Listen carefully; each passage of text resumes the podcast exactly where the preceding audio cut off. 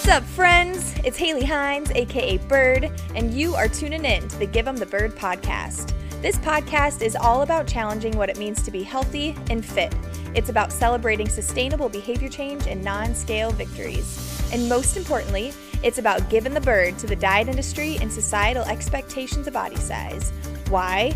Well, because at the end of the day, you have an entire life to live that does not require your body look a certain way. Thanks for tuning in. Now let's give them the bird.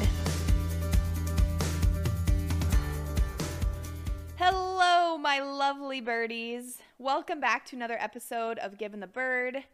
I am coming to you live from my couch, looking outside. We are living in a snow globe right now. Oh, I'm loving it. It's halfway through the month of December, and we're finally getting snow here in Ely, Iowa, and I'm jazzed. um, so, yeah, we're coming up on the second half of December, which means we're nearing the end of the month, which means that the New Year's craze will be starting here soon, my friends. you know, New Year's resolutions are a funny thing. I think in the past few years, the craze around them has definitely died out a little bit. But it is still estimated that roughly 50% of Americans make New Year's resolutions. And some of the top resolutions that they make are related to things that we talk about on this podcast. So things like exercising more, or eating more healthfully, or losing weight. So I think New Year's resolutions are worth talking about on here. And I did a little poll on my Instagram the other day. And from it, I learned that about 60% of you, if you follow me on Instagram, say that you don't set New Year's resolutions, and I don't blame you. Why? Because studies have shown that less than 25% of people actually stay committed to their resolutions after just 30 days. So, like by the end of January, only 25% of people are going to still be doing their resolu- working on their resolutions. Even worse than that, only about 8% of New Year's resolutions actually get accomplished. Whoa, that is low. That is a very low number. But when we think about the route we take towards our New Year's resolutions, it's really not that surprising that the success rate is so low. We set these unrealistic, unsustainable goals, and we do not have a reasonable plan to help us stick to them. I also think we put way too much pressure on ourselves to like just do it or to be disciplined enough. Like, I'm doing it for me. And we don't take nearly enough time factoring in the unavoidable barriers that are bound to pop up and throw us off course. And as someone who has studied behavior change and I've been working with people to change their behaviors for years, I say years, it's really been like five years, which is multiple years, but I don't want it to sound like I've been doing this shit for 20 years. Anyways, it drives me bonkers. Like New Year's resolutions, typical New Year's resolutions drive me bonkers when people try to achieve these things with no plan and they're so unsustainable and unrealistic. There's no part of behavior change that works that way. Like it is very unlikely that we can just will ourselves to do something or want it enough. And just expecting ourselves to like quit something cold turkey or all of a sudden start all these new habits with no plan is literally a recipe for disaster. But like I always say, it is not our fault. It is not, as a consumer, it is not our fault that we have this mindset around New Year's resolutions. This is the route that the diet industry markets, especially around this time of the year, right? We'll start seeing advertisements for gyms that are focused around like rapid weight loss or these transformation challenges. Um, they'll promise results in 30 days or your money back, and they will make us sweat and breathe so fucking hard and do so much damn cardio that we are convinced it is working, that it is worth it. Um, you know, all these fancy diets will be coming out to play. Our old friends from high school will be reaching out asking us to join their Whole 30 challenge or you know, one of the influencers we follow will start, you know, selling a 1200 calorie meal plan. And no matter who you are, we are vulnerable to this because the diet industry creates fear around fat and they prey on our emotions and our insecurities. And I think that's why so many people are just kind of over New Year's resolutions. You know, one, we realize they don't work, and two, we're sick of being told we need to look different in order to be better. So I feel you. If you're somebody that's like anti NYR, anti New Year's resis, I get that. I also though think that New Year's resolutions, they are just another goal. And I don't mind goals. In fact, as a health coach, I kind of like goals. it's like the basis for my work with people. Mostly because I know that research in psychology and brain science proves there's benefits to goal setting, right? Goals provide us with direction. They kind of give us this little roadmap of where we're going. They can help boost our motivation because we know what we're working towards. They can provide us with a sense of clarity and decision making because um, we can ask ourselves, like, will this support my goal or not? And when we accomplish a goal, we feel a sense of personal satisfaction. And there's actually research that shows the levels of dopamine in our brain increase when we achieve a goal, which just makes us feel good about ourselves, right? Like literally, biologically, we feel better about ourselves when we achieve a goal. But again, when it comes to our like traditional routes of goal setting, we tend to be a little more ambitious than we are realistic, and that can get us into trouble. But bottom line, I think it's okay to want to change your behaviors and habits. It's healthy too. I encourage people to think about like what shifts they can make to help them live a more healthy, happy life.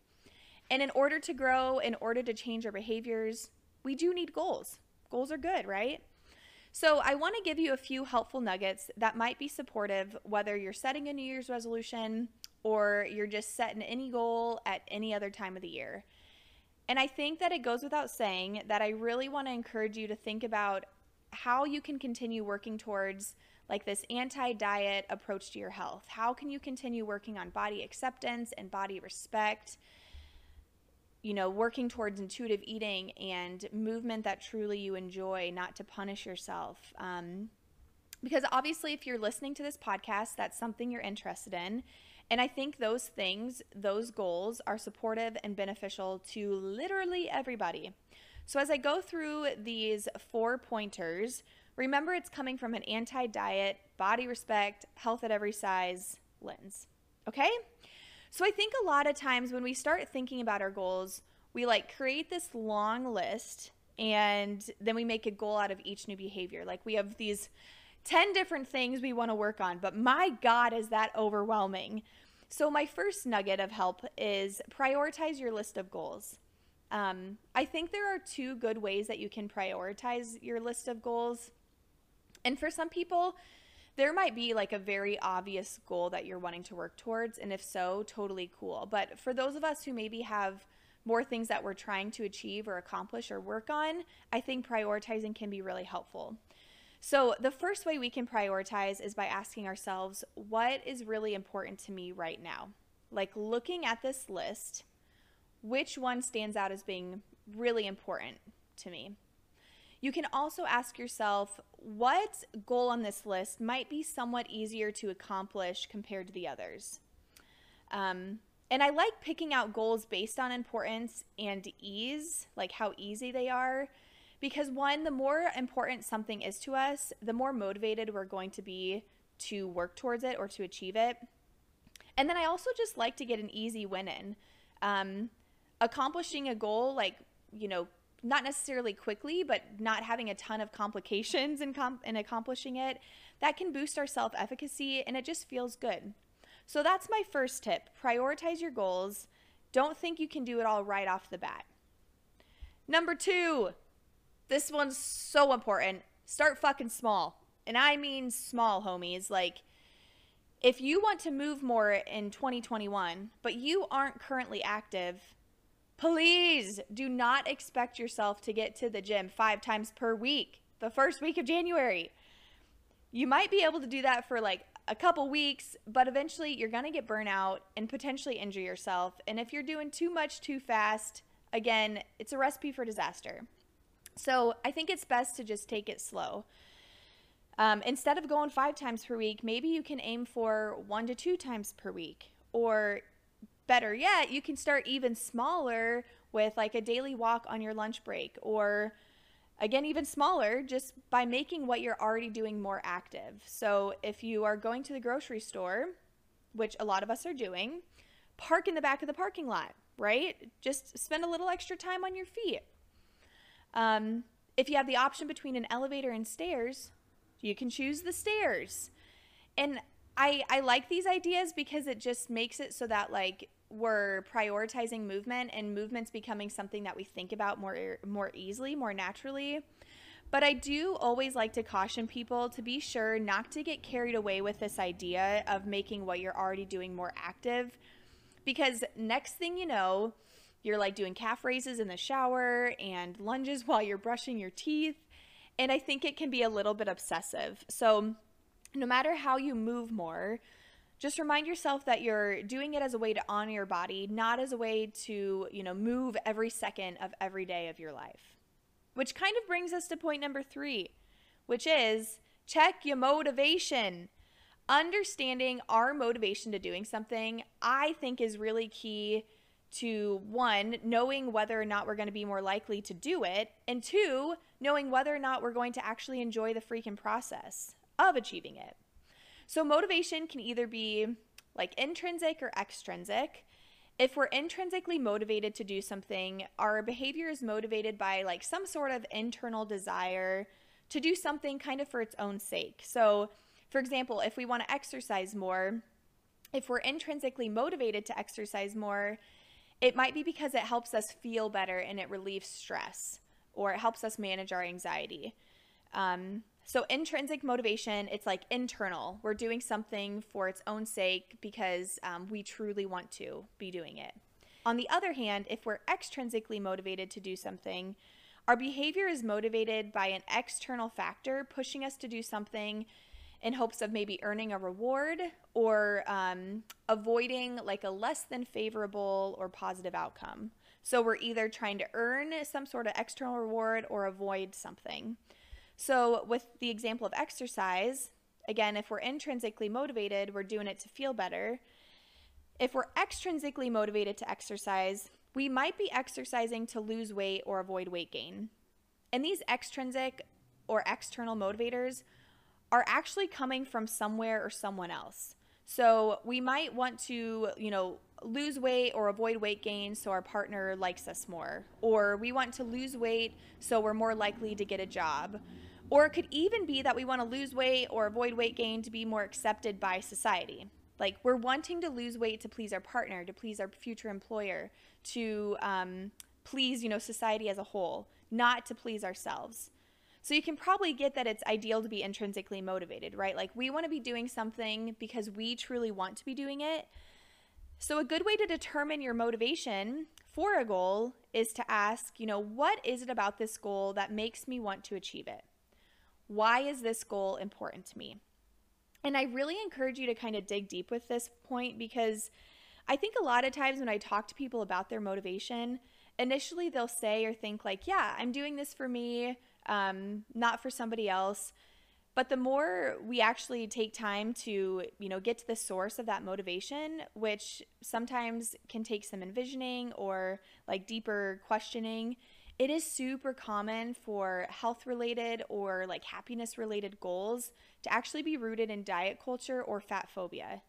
And again, that is extrinsic motivation, and that is just icky. So, really take time to uncover the motivation behind your goals and get really curious um, about your motivation and do what you can to make sure that the goal is being motivated internally or intrinsically, not by something outside of you or an external force or factor.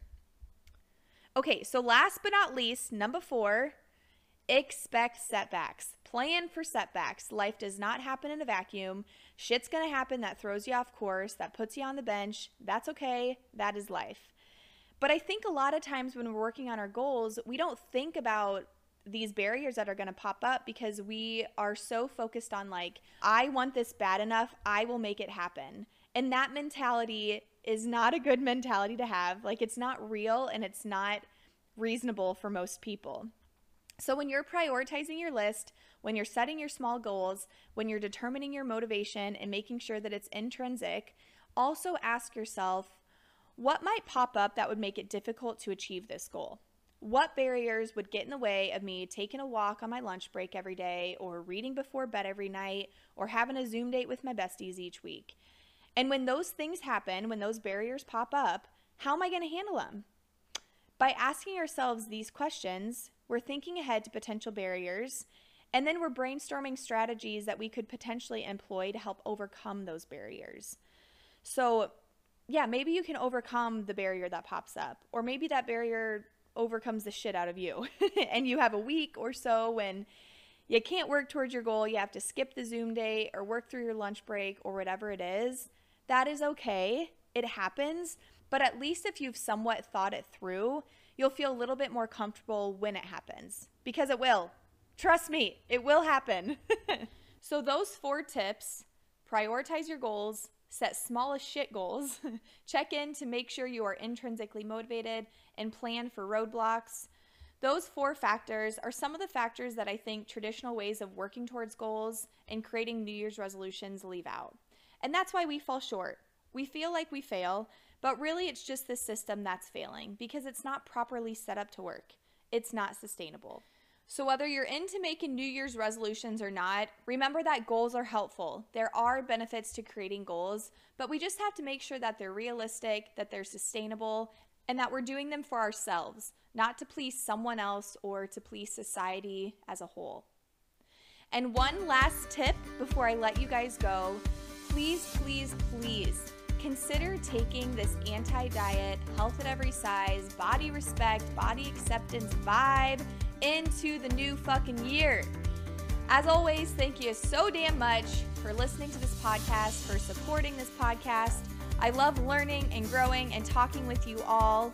I hope you all have a safe and happy holiday, whatever holiday you may be celebrating at this time of the year. I'll see you back in a couple weeks for another episode, but in the meantime, go give him the bird.